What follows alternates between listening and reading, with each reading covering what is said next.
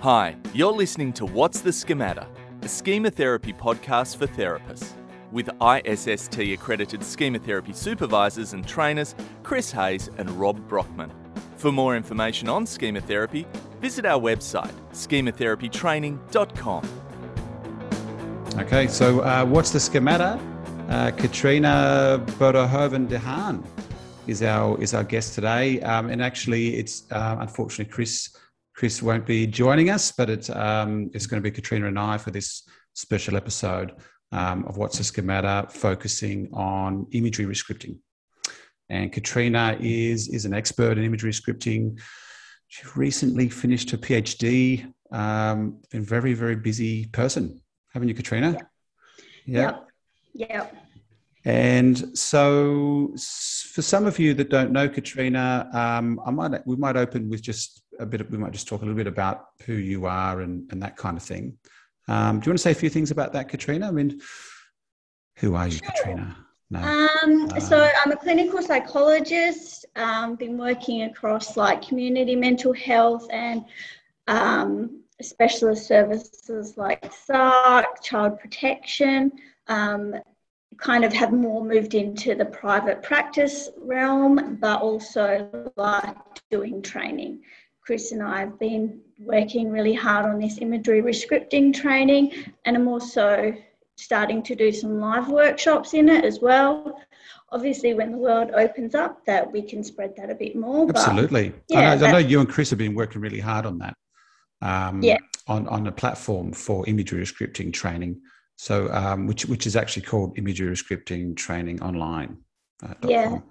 So I know you've been working really hard on that uh, with Chris. Yeah, this has been kind of our like idea for a very long time. Um, obviously, PhD, there's only so much time you have, so we wanted to wait for the main study to finish before we could actually really focus on this. Although we've been talking about it for a really long time, so it's really it's awesome that we can get it to, you know, it's come to life. Our baby is born now, it's up, it's running, and it's really good. It's been really fun making it, and we've had some great experiences, you know, with um, some of the live recordings. Um, Chris and I just kind of hanging out and chatting about imagery rescripting gone wild. It's great. He's a great guy like that. Yeah, he's really good yeah. to, to hang, talk shop with and explore the model and so you, um, I noticed you talked about uh, working at SARC, and um, so for those that don't know, uh, SARC is a, is a sexual assault uh, treatment service. Is that right in Perth? Mm-hmm. Uh, and, and, is this where you met Chris, Chris Hayes? Yes, yeah, it is. So that's kind of where um, the research that I was involved in for my PhD, the um, comparing imagery rescripting and eye movement desensitization for treating adults with childhood trauma related post traumatic stress disorder. Yeah. Um, so, as a little researcher coming into SARC, I'd heard that there were these great therapists that were going to be involved, and Chris just was one of them. He's, you know, obviously really passionate in the schema therapy world, but in terms of imagery rescripting, he's also really passionate so you sort of gravitated towards each other over there. Yeah, I mean, like if I'm honest, the imagery scripting was what sucked me into doing my PhD. It, um, I was really lucky in part of my master's training to get imagery scripting training with Dr. Chris Lee, and I fell in love. It was so much fun. My friend and I got to practice this together, and it's oh, just sucked me in. And so it was from that point, I was kind of like, okay, I need to explore this further and how am I going to do that? So you were already, before you began your PhD, you were already practicing as a therapist? Um, through like clinical practice and stuff like that, yeah. Yeah. So you were already a clinician, a practicing clinician before you started your PhD, is that right? Uh, no, we're still kind of competing or completing training at the same time or education, yeah.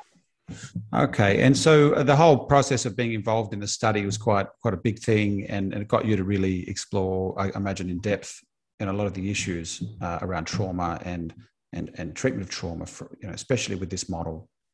Yeah, yeah, absolutely. I mean, you know, since I've kind of completed all my qualifications and everything, essentially my specialty has been trauma, um, treating trauma populations, particularly childhood trauma, and imagery scripting is one of the techniques that I use and use quite frequently.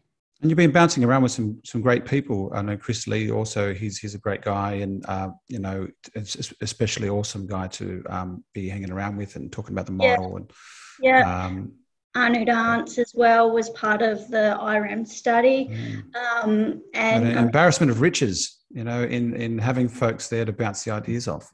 Oh, yeah. But, you know, you've got the Mac Daddy of imagery rescripting, and he's just so passionate about it. And just being able to chat with him and catching up with him on conferences, or even I was really lucky to do. Who are you um, calling the Mac Daddy? Uh, yeah, it, the Mac Daddy of imagery rescripting. Like, he just. Is it, you're talking about Arnoud? Arnoud Arntz, yeah, yeah. yeah, So, yeah. you know, it's, it's protocol that we're following and um, it's great. Like, I think at one point I was lucky enough to use my research grants for a trip to Europe. It was really awful, as you can imagine, but just yeah. catching up with Arnoud there and just essentially. Oh, so you got to run over to the, to the Netherlands to. Um, yeah, I went to Germany and went to the Netherlands just to interview all the um, therapists at each of the sites who were involved in the study. So I got to talk to them about their experiences of EMDR and imagery rescripting. And that was awesome. That was really fun. All right. Well, let's get more into it. Let's get more into it. So, um, you know, so look, you mentioned though, uh, you know, the imagery part of this really caught you. Yeah. Um, you know, what was it about about imagery rescripting that that piqued your interest, that sort of drew you into this area? I think it's just like you know you describe a technique but this one it just it kind of gets to the heart center or the emotional center so easy with very little effort and just the change it's i know it, it, it may sound weird but i think when you get it right you can feel the emotion in the room and it's just so powerful even you know um, my initial practices with one of my colleagues on it it was just like oh wow this is amazing. Like, you know, we talk about things on such that cognitive level, but once you connect with the emotions, you can kind of know know the change, see it happening. It's awesome. Do you have a memory about this? Do you have, do you have like a, a core positive memory when you were like, ah, oh, this is cool? Yeah, like I mean, so many of my clients that I've done it, like you can just, I know one of them was just massive trauma history, deprivation. Parents kind of knew about the abuse, never did anything. But when she went into doing the rescripting as well, it was just so powerful for her because she mm. finally got to stand up for herself. She got to kind of tell people off or put them in their place. And it was like afterwards, right. she kind of needed half an hour before she could even talk again. You know, that's great. That's great to hear. You know, so it was from those moments practicing as a therapist, having those breakthrough moments. Um, you know, that's they're the memories for you. Yeah. And I imagine too, because if I think about my own practice, there's a dual process going on there, you know, which is that, you know, you're you're doing this new therapy and you know, you're trying it out with, with you know, with trauma, and then you're helping the client, they're having a breakthrough moment, they're feeling they're, they're feeling empowered. But then also I imagine, especially you know, working on that initially in the model, um, having those experiences would have also been the building blocks of your own feelings of competence and confidence in the model, right? To if you think about positive schemas, um, there's there's something in that too that you know the, the client's positive memories of recovery are also feeding into your own memories, um, you know, of of competence and and um, optimism, you know, for the model. Yeah, because you can just feel and just that, you know, it touches you as a therapist. We are human after all. And I think when you know that you've helped that person to really get that insight and understanding about how awful their experiences was, and to kind of really embrace that for them, it kind of helps you. And it you just want to keep on going and keep on helping as many people as possible because it's just so powerful. So, um, you know, in a, in a sort of elevator pitch way, you know, you did this quite a big study and actually a series of studies inv- involving, you know, some qualitative, you mentioned interviewing therapists uh, in Europe and elsewhere. But just if you think about the RCT part of this, mm-hmm. could you do like an elevator pitch? You know, what was it about and what did you find? You know, what sure. were the most exciting aspects of that?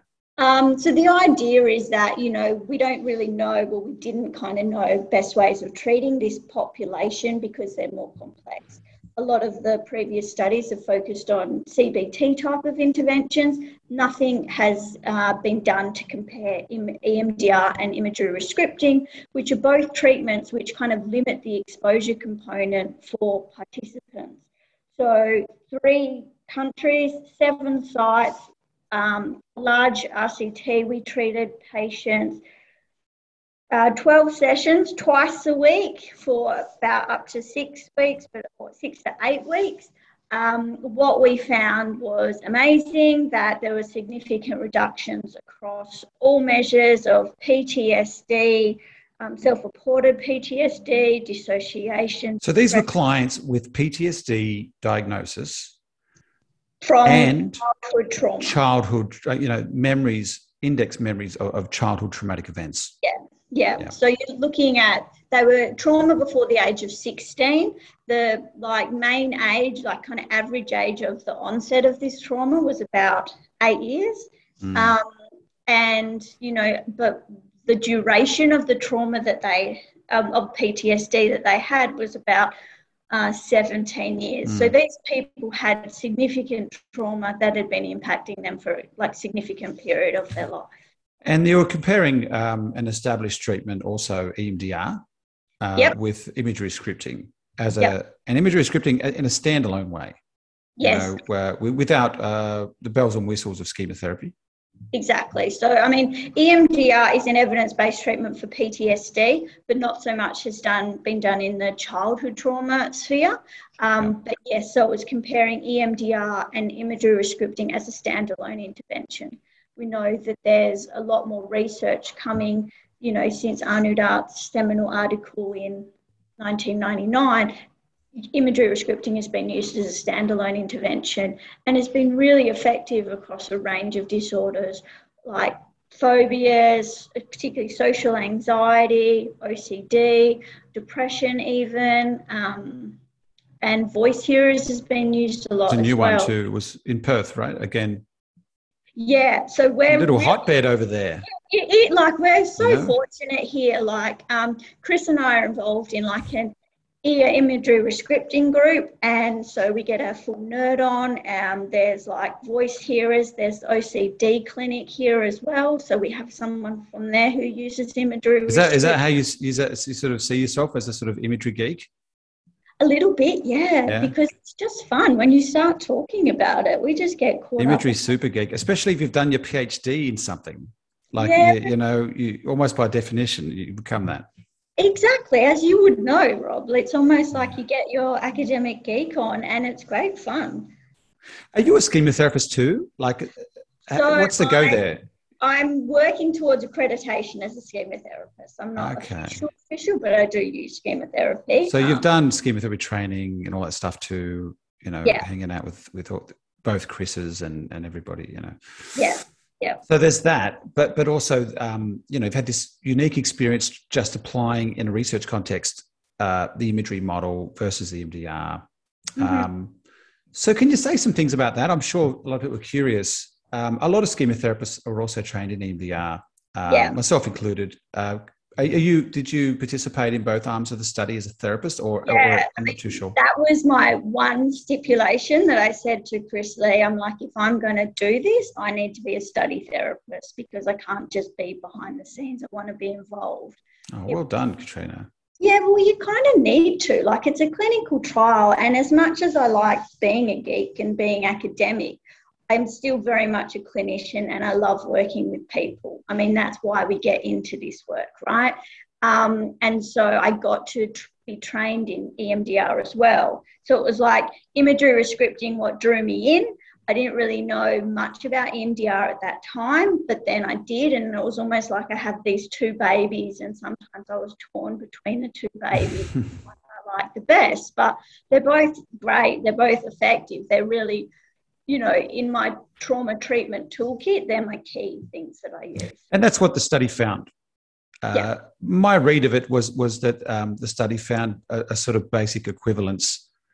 Uh, if I if I, you, you, correct me, it's your it's your research, but yeah, no, my, my understanding was they found a basic equivalence, you know, in terms of statistical significance across the stages.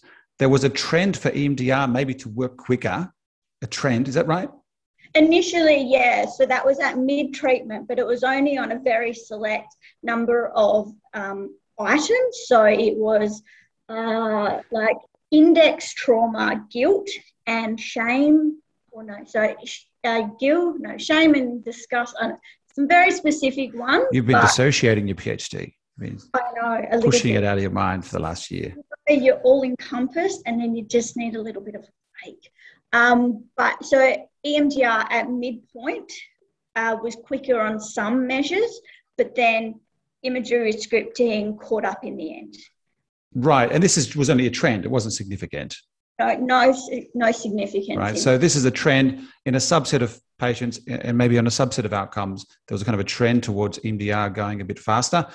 But then the same thing of, of imagery, it seemed that at the follow up period, a similar thing where there was, again, not statistically significant, but a little bit of a trend towards um, almost a percolation effect, like that, that imagery, yeah. something was going on for some clients beyond the end of the study for those yes. that were engaging in imagery scripting. Yeah, I mean, so my my personal theory on that is that so we had the 12 sessions, and if people were doing the imagery scripting condition, the first six sessions the therapist rescripted, and then the following six sessions the client did or the oh. participant oh. did the rescripting. So personally, like that second part of the treatment, that's where the magic really, really happens. You know, like I think it's one thing that us as therapists go in and do the rescripting. We, um, you know, from my interactions with other therapists about imagery scripting, that first stage is really important. It's about modeling behavior. It's firstly, you know, meeting the needs because a lot of our clients come from neglectful, depriving environments. They've never actually had that experience of someone being there. And then the yep. second part is they're actually modeling that behavior, what it is like for an um, adult to come in and provide comfort, provide support yeah. to do that for them. So giving it gives the, the first phase, if you like, gives the, the client a, a sort of experience of care, you know, yeah. within the imagery that they might have missed out on or that wasn't present during the trauma yeah. Gives them like that model to kind of operate in and understand even language. Um, and then it's the second part of treatment where they're the ones going into that. So and again it's a little bit of speculation. So and i realize that but but sort of it's nice in a way that they kind of came out basically even yeah. uh, in some ways. But but i'm also curious and i have my own thoughts about this too. You know did you pick out any themes or did you, do you have a little theory about which clients might prefer or do better with EMDR or, or, or perhaps do better or prefer uh, imagery rescripting? Yeah, um, I mean, I think that EMDR is for a lot more, um, lot, lot more contained trauma experiences, if that makes sense. So, like, mm-hmm. say, single events or um, like not something that imagery scripting certainly would be for that prolonged period of time particularly where there's that environment around that's really depriving and neglectful like not needs not being met parents not being supportive mm. so certainly imagery scripting is more appropriate in those ways when there's that so it sounds like a real attachment element that attachment you know element. that sort of lack of attachment that sort of yep absolutely. But also mm. that real um, disturbances in that core sense of self. I think mm-hmm. like they both are effective, but sometimes imagery scripting will be a bit more powerful in that. That was a bit. I mean, we're only talking about your your you know your, the sense that you would get that you got yeah.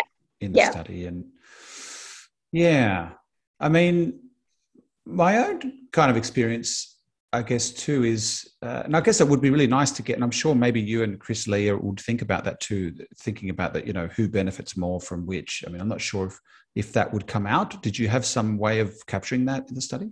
not for this study, but um, so what happened with the IREM trial? It's actually gone on to a second phase because what was unique about IREM as well was it, using that intensive program, so sessions twice a week. So mm. now it's the IREM frequency trial, which is underway, and that's looking at um, weekly versus um, bi weekly sessions. And so I think in nice in and so you, they've built in some predictor analyses or something for the second study they are trying yes i mm. think they have i'm not all over you're not that. you're not you're not running that one no okay little you can't do it all you can't do it all katrina it's okay. but no, my plan is to go back on the next level stage. I think uh, IREM three. Katrina's yeah, back. IREM three. Okay. Um, I think it's tentatively planned that it's going to be also bringing in trauma focused CBT as a comparison. Ooh, ooh. Yeah. Nice, nice, nice. Okay. So I guess, and I wonder what you think about this. The, the, the sort of thing, I guess partly what you said, when the trauma is more contained, when it's a single incident type of thing, um, I, have noticed that EMDR might do a little better. Um, I guess what's in my mind that there are clients that seem to really want to do the processing more privately. Mm-hmm. And I've wondered about attachment styles and, and stuff around that. Like, so there's some people who are like, no, no, no, like let's, I just want to do the processing and, and, and then may not be too comfortable with you being on the inside of that very much. Yeah. In other words, they prefer to just do the processing, let's say yeah. with the EMDR. And then there are other people who really want you in there, like they need that containment or they really seek that attachment piece. That, that was probably the biggest thing I found doing both. Um, yeah. And then I started sort of thinking, well, that's fine. That can be a bit of a decision point. Like if some clients are saying, no, no, no, I just want to try doing the processing, maybe we could try that. And there's good evidence for that. Um, and for those that might, might need more involvement or benefit from the containment that might come with having a figure in there, like kind of you know protecting them and meeting the needs, because yeah. they are very quite different therapies when you think about it. They're both doing processing. Yeah, but really in a very different way. Exactly, and I think that's what even some therapists have kind of commented on is that with EMDR, they're kind of just there. They're just a coach, almost a facilitator, whereas mm. imagery, and so they kind of, as a therapist, feel a little bit sidelined. Yeah, exactly. They're like, hey, this is, I'm supposed to be here. So imagery scripting is amazing for that to get them kind of involved and, you know, really that therapeutic alliance. It just kind of fosters that and that builds that attachment. Yeah. I mean, have you ever thought about how they might combine as well? Like, and I have had supervisees that sometimes they'll say things like, you know, um, they they started off doing imagery rescripting, and that really helped get past the detached protector, and then down the track that, that there was a particular memory and they switched to EMDR. Like, do you think that's somewhere where the future lies? Like, is there a way of combining these things? Yeah, I mean, look, I'm, I won't lie. I've kind of combined it, but a bit more in the process. So I was doing EMDR with a particular client and I slipped into an imagery rescripting because this was like um, the EMDR was around a time where her mum and her sister ganged up on her and were yelling at her. And EMDR was helping, but I think I was like, mm, hold on, we need something a bit. And then she came in. Yeah. And then I slipped in and I just kind of said, okay, I'm there now. Yeah, and couldn't I, help yourself. You know, couldn't help couldn't myself, help but man, it was full. And Look, and that's the other thing. I've noticed is that EMDR therapists who treat a lot of like who treat a lot of trauma, but but treat a lot of complex trauma, uh, and do it maybe using the dissociate, you know, a structural dissociation model. Uh, a lot of them actually go there anyway. Yeah. Like, like they end up in a place where they would do a little bit of rescripting, like they say, "I'm there now," and I'm saying, you know, you need to leave here now, and then that all set, right? So does that make sense? Like, so have, have you run yeah. into that? So, you know, in other words, EMDR therapists, are, not all of them, but many of them are relying on something that looks a bit like imagery scripting. Um, yeah, yeah. I think, yeah, I mean, yeah, they, they, it always comes up because you know, particularly in EMDR, when you're going, okay, you know, imagine that there's a child there. Kind of, what would you think? What would you do? There's always that imagery component there, and sometimes you just take it to the next level, and that's really helpful. Yep. Yeah. What's his name? Um, Philip Phil Manfield. Manfield, With yeah. Flash Tech, he, he's he's the one that I've seen that. I've seen him bring in like what looks like a lot of imagery scripting um, Okay. into the EMDR. Interesting. I mean, so I guess a broader question there around trends in trauma. I mean, what what do you think?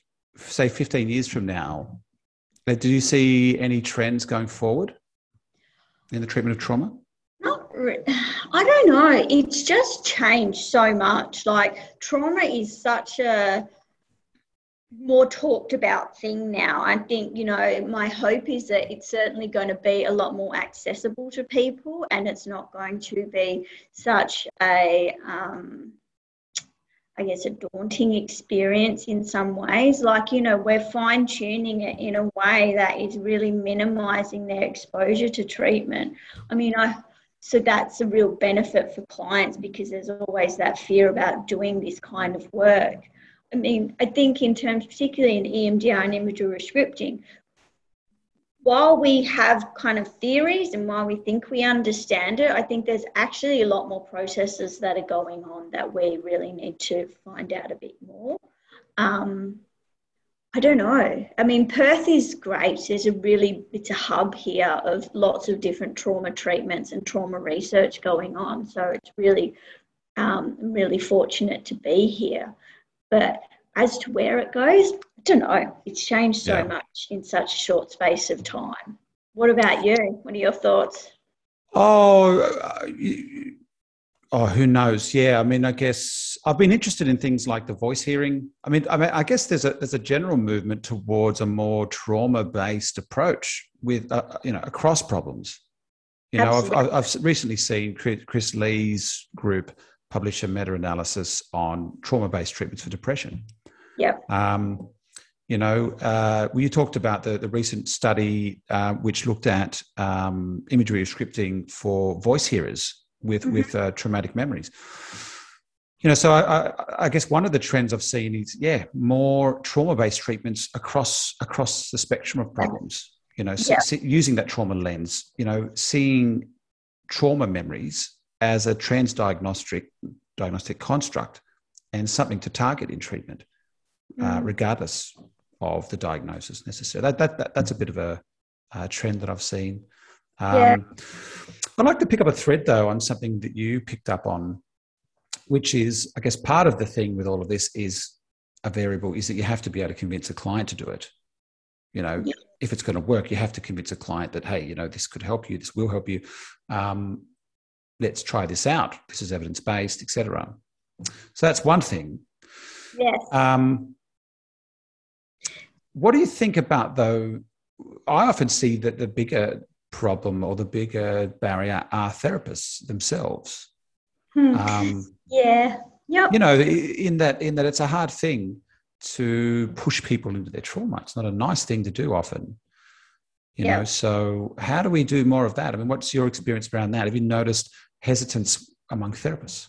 Absolutely. I mean, so one of the other studies of my PhD was looking at therapists and um, clients' experience of trauma focused treatment. So I have this bugbear.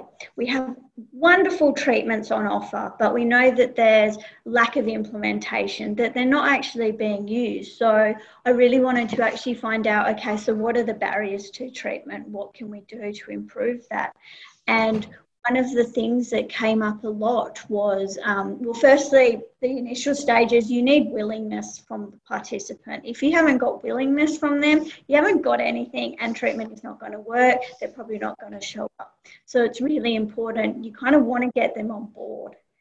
That it's like really that psychoeducation. And that comes back a little bit to this question about which one to choose. Because if you sort of said, hey, you know, we've got two or three ways of doing the processing, this is what imagery looks like, this is what EMDR looks like, this is what, you know, uh, helping the client make a choice, you know, to Yeah. what, I mean, if you could get more willingness out of a client if they said, hey, that's what I want to do. You know, I want to go back into my memories and I want to, I want to, you know, push them out and I want to, you know, take charge. yeah. This will appeal to certain people. Absolutely. I mean, I still think like I, in the trial and sometimes now, when you explain imagery scripting, it, it's really good to use a pilot, like just to get them on board because you can explain it and, you know, people can take it on board, but they're like, oh, yeah, you know. But I know that there was one particular participant in the trial where I explained it, I'd given the handout, we'd discussed it, I'd given the rationale for imagery or scripting, but she was a bit like, mm, not sure. So we did a pilot just on a memory um, from, I think it was about her being told off by a teacher and right. afterwards, she's like, oh, yeah, I get it. Now. All right. So sometimes it's just a matter of saying, look, why don't we just try one out or even just do yep. some imagery for assessment and yep. or something and, and you know what I'm talking about. Yeah. Yep. Exactly. Yeah. So they have that experience. But just going back to the other part about the therapist. So, you know, avoidance is a, it's a real thing. It's from patients, but also therapists as well, you know, like they, it, the, the therapists in the research trial knew that, oh, hold on, they're coming in, there's a clear protocol that they need to follow. And that uncomfortableness for them to see someone in distress, to be like kind of pushing them to do the trauma work. Mm. what we kind of found from the qualitative research was there was this adherence and avoidance. So normally, if a client's distressed, therapists kind of like, okay, let's just pull back, pull back. Let's just do some, you know, grounding, some mm. mindfulness. But in the research that having to adhere to the treatment protocol, actually, they found facilitated treatment it mm. helped the clients get through the distress a lot quicker and the processing happened. Mm, mm. Whereas if they had kind of stopped and gone, okay, let's just do a bit of mindfulness, let's finish up for the day, it still would have been there and they still would have had to come. Been stuck, sort of thing. Yeah, exactly. Yeah. So, so, there's something Chris Hayes always, what he got out of participating in the trials, sort of said um, there's something about doing this for a particular block and saying, look, we're doing yeah. six to 12 weeks, we're doing, you know, we're doing 12 sessions of this that's the commitment. We're going to go yeah. through these memories. There's something about that which seems um, to be useful. Absolutely. It's almost like um, selling it like a package. You know, here's your package deal. You come in, you're doing this trauma treatment. But the idea is that you go, okay, this is why you're here we understand that you're struggling. So it's like a manicure or a pedicure or something. It's yeah, kind the, of. The, the one that's not fun. No, no, exactly. it's like the waxing, maybe we should say, rather than the pedicure.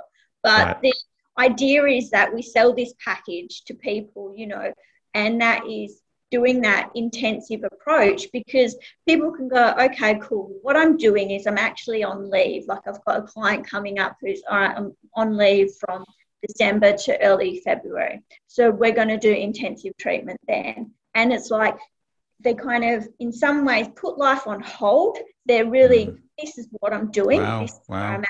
And you're preparing for that. But, wow. you know, and you know it's going to be intense. But is important, though, isn't it, to have the headspace for this sort of yeah. thing? Now, sometimes yeah. I'm sort of proposing this and you're looking at the person's life and you think, gee, you know, I don't know if they've got two minutes to rub together. Um, you know so so that's really nice. Uh, you know it, sometimes those extraneous variables are very important. You know is is there enough stability? Is there enough headspace to do some of this work? Exactly. But i mean it's also realistic that there are some clients who's never going to have the lovely environment. the perfect. Yeah exactly. There's going to be crisis. It's going to be stress so what would the perfect imagery rescripting hospital slash facility look like with Katrina? The Katrina, you know, uh, Boterhoven de Haan Institute of Imagery.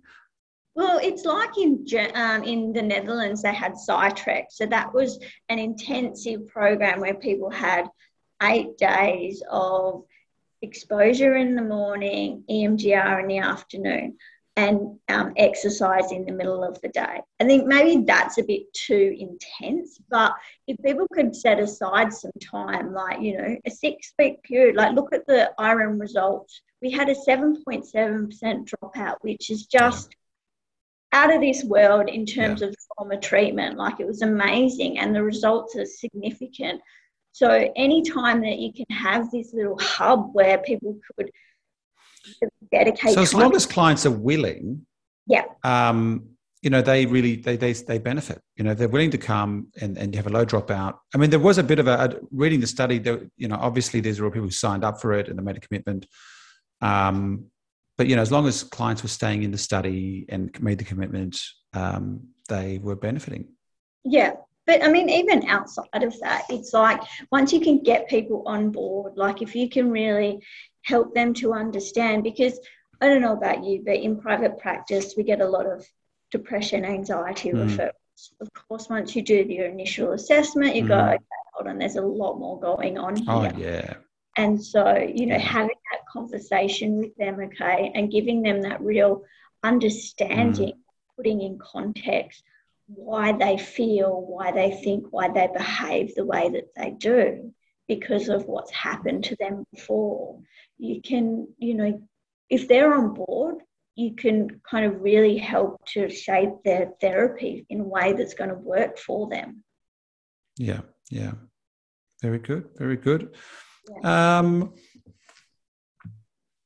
what about what about something I'm curious about is is talking to other you know therapists, especially those doing schema or imagery rescripting, about about kind of barriers uh, to you know to, to that sort of progress let, let's say or to the nice sessions or you know what what are the we've all had the sort of sessions that go pear-shaped as well you know uh, where it doesn't all look great and it's not like it is on the dvds and i mean what what are the kind of barriers that come up for you common barriers or at least in the study or your experience yeah i mean i think it's it's fair to admit that patients can still avoid treatment you know they don't want to engage they don't want to connect yeah. their younger self i mean i'm sure you've had that that's avoidance so avoid you know in schema terms we call the avoidant protector Yep, absolutely. They're just not, why do I need to go back there?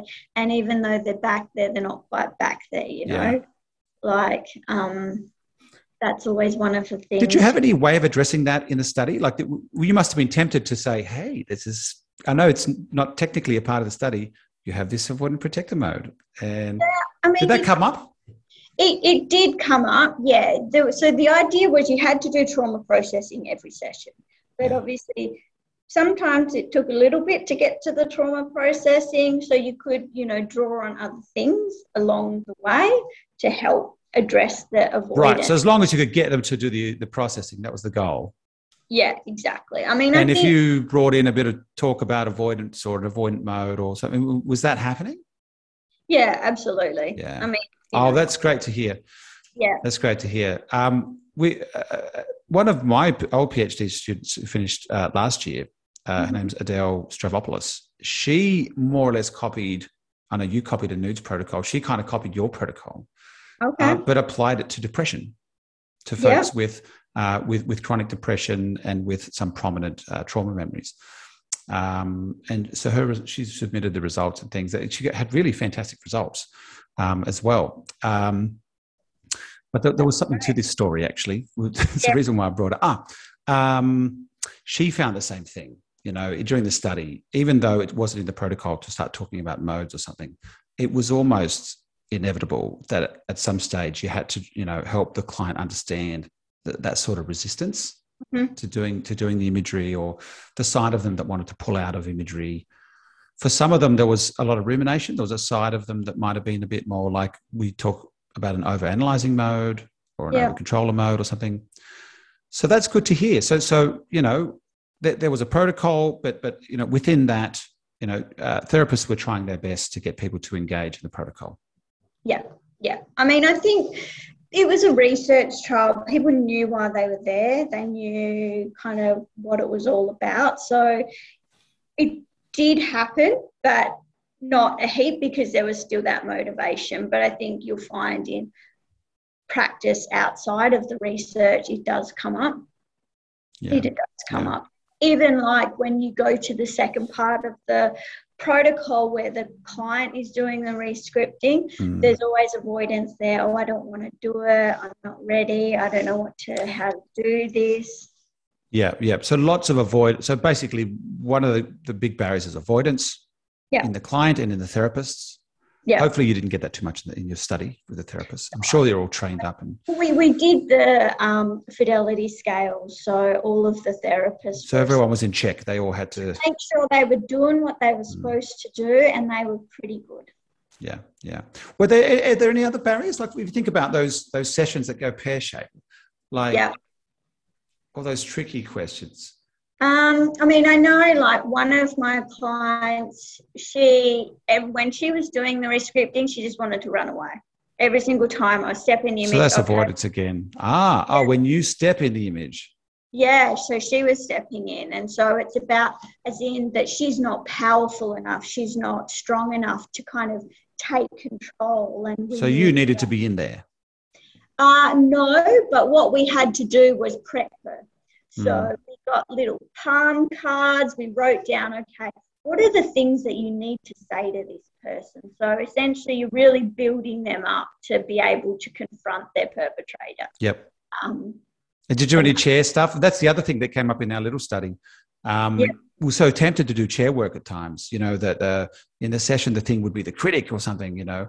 Um, and for the protocol, of course, we, we didn't. We, we sort of did a float back, for example, back to wherever that would land.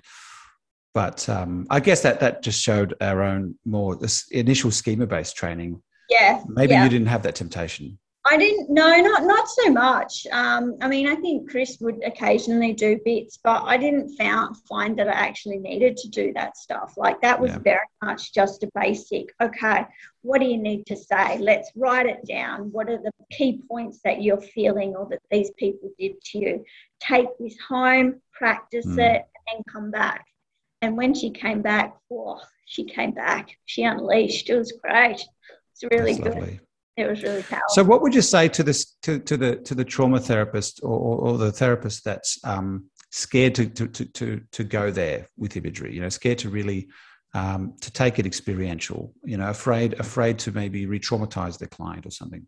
I mean, you can't because you're rescripting the end, you know, like you can always, the idea is that you're a healthy adult going in there and you're winning the intera- intervention. And so, or that interaction. And you can do whatever you need to do to help win that interaction.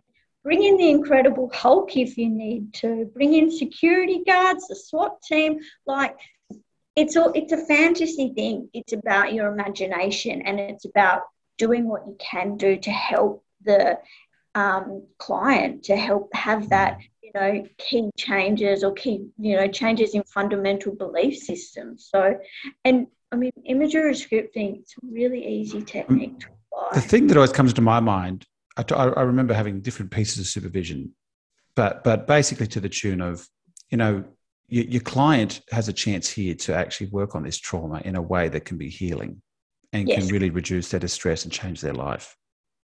Yep. Now, if they walk out of here, they're still going to be experiencing the trauma because that's the nature of it. You know, so they already experience this trauma usually on a daily basis, if not when they're asleep. You know, this is the nature of PTSD. You know, uh, intrusive memories, you know, intru- intrusive images. So, you know, the idea is counterintuitive that you go into that and you try to do the processing, and it, it in the short term it would lift uh, distress. You know, Yeah. but in the long run, you know, you got you, you're going to be helping them. You know, Well, that we have strong evidence now from people like you, Katrina, that Yeah. shows that this stuff really works and can be very well tolerated, even among very very traumatized individuals. Because you know what what did come out of the qualitative studies is that you actually need to go back to the trauma. You can't just work around it and avoid and you know going back to that key point. It's about going back to that source when that happened and providing that corrective experience. Or as um, like emily holmes talked about what is the toxic meaning that you get from this memory? What is the antidote that we need to give you? So how can we change that? And you know, it's about getting that engagement. And like you said, they live this life every single day. What, how much can an imagery rescripting do? Because it's like they're existing with a PTSD, they're ex- experiencing the symptoms as part of their everyday life. It can't hurt. It's only The thing I find is is is is you know when as a therapist, as long as you you're doing your thing and you're coming in there, um, and you're bringing your best intention to meet needs and create safety, um, whether or not it goes swimmingly, the client kind of gets that. They Yes. they understand that you're there doing kind things, uh, and that that that is always that always feels okay. It always feels so uh, better than what it is when they have to do it alone. You know. Yeah, um, absolutely. And you know, worst case scenario, if you don't get it right, you just do it again. Well, that's the other piece, isn't it? There is a certain amount of trial and error, can we say, in yeah. the technique. Yeah. You know that you can't expect that every every imagery processing would go perfectly and you meet all the needs and yeah. You know, like the the more common pathway is what? Mm, because I mean, like it's it's little things that happen along the way. Like I think even in a training, I was talking to another therapist, and she's like, I don't really get the fantasy stuff. You know, if you brought in the Incredible Hulk, I wouldn't mm. really believe the intervention because you sometimes you just don't know what's going to work and be most yeah. effective for that client. And so having interventions that are more realistic might be suitable. I've got to admit that's I'm the same way. I always yeah. try to make my imagery rescripting as realistic as as as I can. Yeah. You know, so I hold back on the Incredible Hulk um, unless there's some good reason for it. Like the client yeah. might say, "Look, I just want the Incredible Hulk because that's my figure," and um, yeah. then then I'll go with that or Spider Man or something. But but I have found that's just a little thing I found that um, the less fantastical you can make it, uh, it often corresponds to it being mm, more believable. Mm. Uh, the feeling within it being more believable and less fantastical. Yeah. Um, that's just something I found, you know. So the kind of thing I try to do usually is um, I try to think, you know, if the normal mechanisms of society didn't fail this child in this mm-hmm. moment, let's say because they're left with an abuser or you know, yeah. mum's unwell or whatever, if the normal mechanism for society for looking after kids didn't fail, like what would have happened? What should have happened here? Yeah. Someone should have come in, an auntie, an uncle, you know, somebody, and stood up for the child and made it safe. So I try my best to dream up that and, and make that happen. Now, sometimes you have to get pretty fantastical uh, because of various things. Maybe the dad's really strong or got a gun or, you know, different things happen. Can you say? Can you tell me something? I mean, with confidence. Um, you know, have you ever had any? I guess the big one of the big questions we get actually is sometimes the clients want to be violent in the imagery. Have you ever? Yeah. Did you ever experience this? Yeah. So the one. What's your policy on this? Because I think that um, my understanding, the Dutch are a bit more like you know, express it. You know, um, ventilation. Yeah. I mean, Arnoud would say that unless if there's a forensic history, I would yeah. probably avoid going too far. But in general, it's just to be guided by the client. You know, um, I guess it's in part what you're comfortable with as a therapist. Like if you don't want to um, kill them like they've asked, I think like Chris, what's his, what's his words? He's like, I'm going to take them away and going to leave I'm them there. Take them out. You know what I mean? Yeah um, but it won't actually say anything like that. So yeah. I personally, I don't get violent. I just, you know, get my big security guards to take. Well, I always think you, you, you know, you don't want. I know there's an argument about ventilation and stuff, um, but I think ultimately you want to be able to model like a healthy approach to the to the scene because I mean, sometimes it's like, what are the underlying processes? So sometimes if there's too much anger and they just want to unleash their demon, like, what is it actually the underlying thing? Is it the sadness? What's the need? What actually is the need? And can we meet that need in a more constructive yeah. way? so what are yeah. we going to do by really going to town on them? So maybe we need to think about different things. But then there are also those clients, like my client, who was just really repressed and didn't want to express anything, that it was almost helpful for her to be able to be empowered and stand up for herself. Because that yeah. was you know, one of the things that was keeping her back in her real world. She never yeah. stood up for herself. Yeah, yeah. Okay. Well, Katrina, tell me a few things about about the um, the process of the course of the online course, which is uh, um, focused on imagery rescripting for trauma as yes. a standalone treatment. Say a few things about it. So, I mean, it's obviously it's giving you a background on imagery rescripting, um, and then we're kind of showing you through the process of what it's like. But there's also the parts where tips for how to um, enhance your imagery rescripting processing, but also the troubleshooting.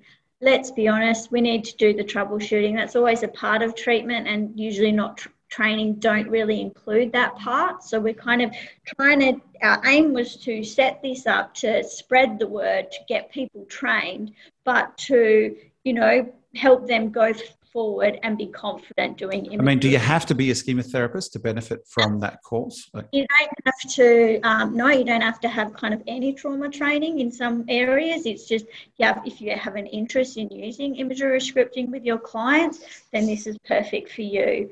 We've tried to make it as interactive and fun as possible. Um, so there's readings, there's videos of us doing imagery rescripting. Nice um, there is just some chats, I think, between Chris and I. It feels like a bit of a, you know, process of we're getting a, a sort of a, a, bird's eye view of of this of, of, of the imagery geek out. Yeah. You know, uh, getting in on that. Yeah. But also, I think, and what is a really cool feature of this course is that we do a um, a little chat catch up. So, you know, people are pro in the course and there's a point where they have There's a one hour Q and A yeah, yeah. Up, they yeah. come and go, hey, I've been trying this, um, this is not working, or just to kind of ask questions or anything like that. Chris or I make ourselves available for people yeah. for, during the. We find that actually, it's really important on the online courses we run for the schema therapy training online. Um, yeah, people people like the opportunity to just come along and connect and, and say hi and stuff. Yeah. Yeah, I think so because it's exciting. You know, people want to talk about it and they want to talk about their experiences. And I will happily listen any day of the week to people who are doing that. Um, you know, we've tried to keep it, the webinars or the learning bits short so it's not too uh, draining or boring or whatever no. the word is. It's quite interactive in that, and people can even put comments and we'll reply to things. Well, Katrina, um, thanks thanks so much for coming, making the time to have a chat uh, with me for the for the podcast and and talk about your work with imagery. Um, we've been interacting a bit online on email streams and things, but um, you really have a, a, sort of infectious, you know, personality, and, and I'm I'm sure that comes across also in your work and and in the training. Um, so thanks for sharing sharing that in your work um, today. So I look forward to catching up with you again down the track maybe even face to face one day you can come to like Perth and you know see. I will. Don't worry. I will. I will. It'll happen one day when the United States of Western Australia opens up. Yeah, exactly. But thanks so much for yeah. the opportunity to talk about this um, online course that Chris and I have, Rob. It's really something that we're both really passionate about and we're really keen to spread the word. That really comes across, uh, Katrina. Okay, you take care. And uh, what's a schemata? If anyone's interested uh, in in more training in imagery rescripting, uh, you can go and see Katrina's course, which is imageryscriptingtraining.com. Okay, all right. Uh, we'll see you around, Katrina. Take care. Thanks, Rob. Bye. Bye. Bye.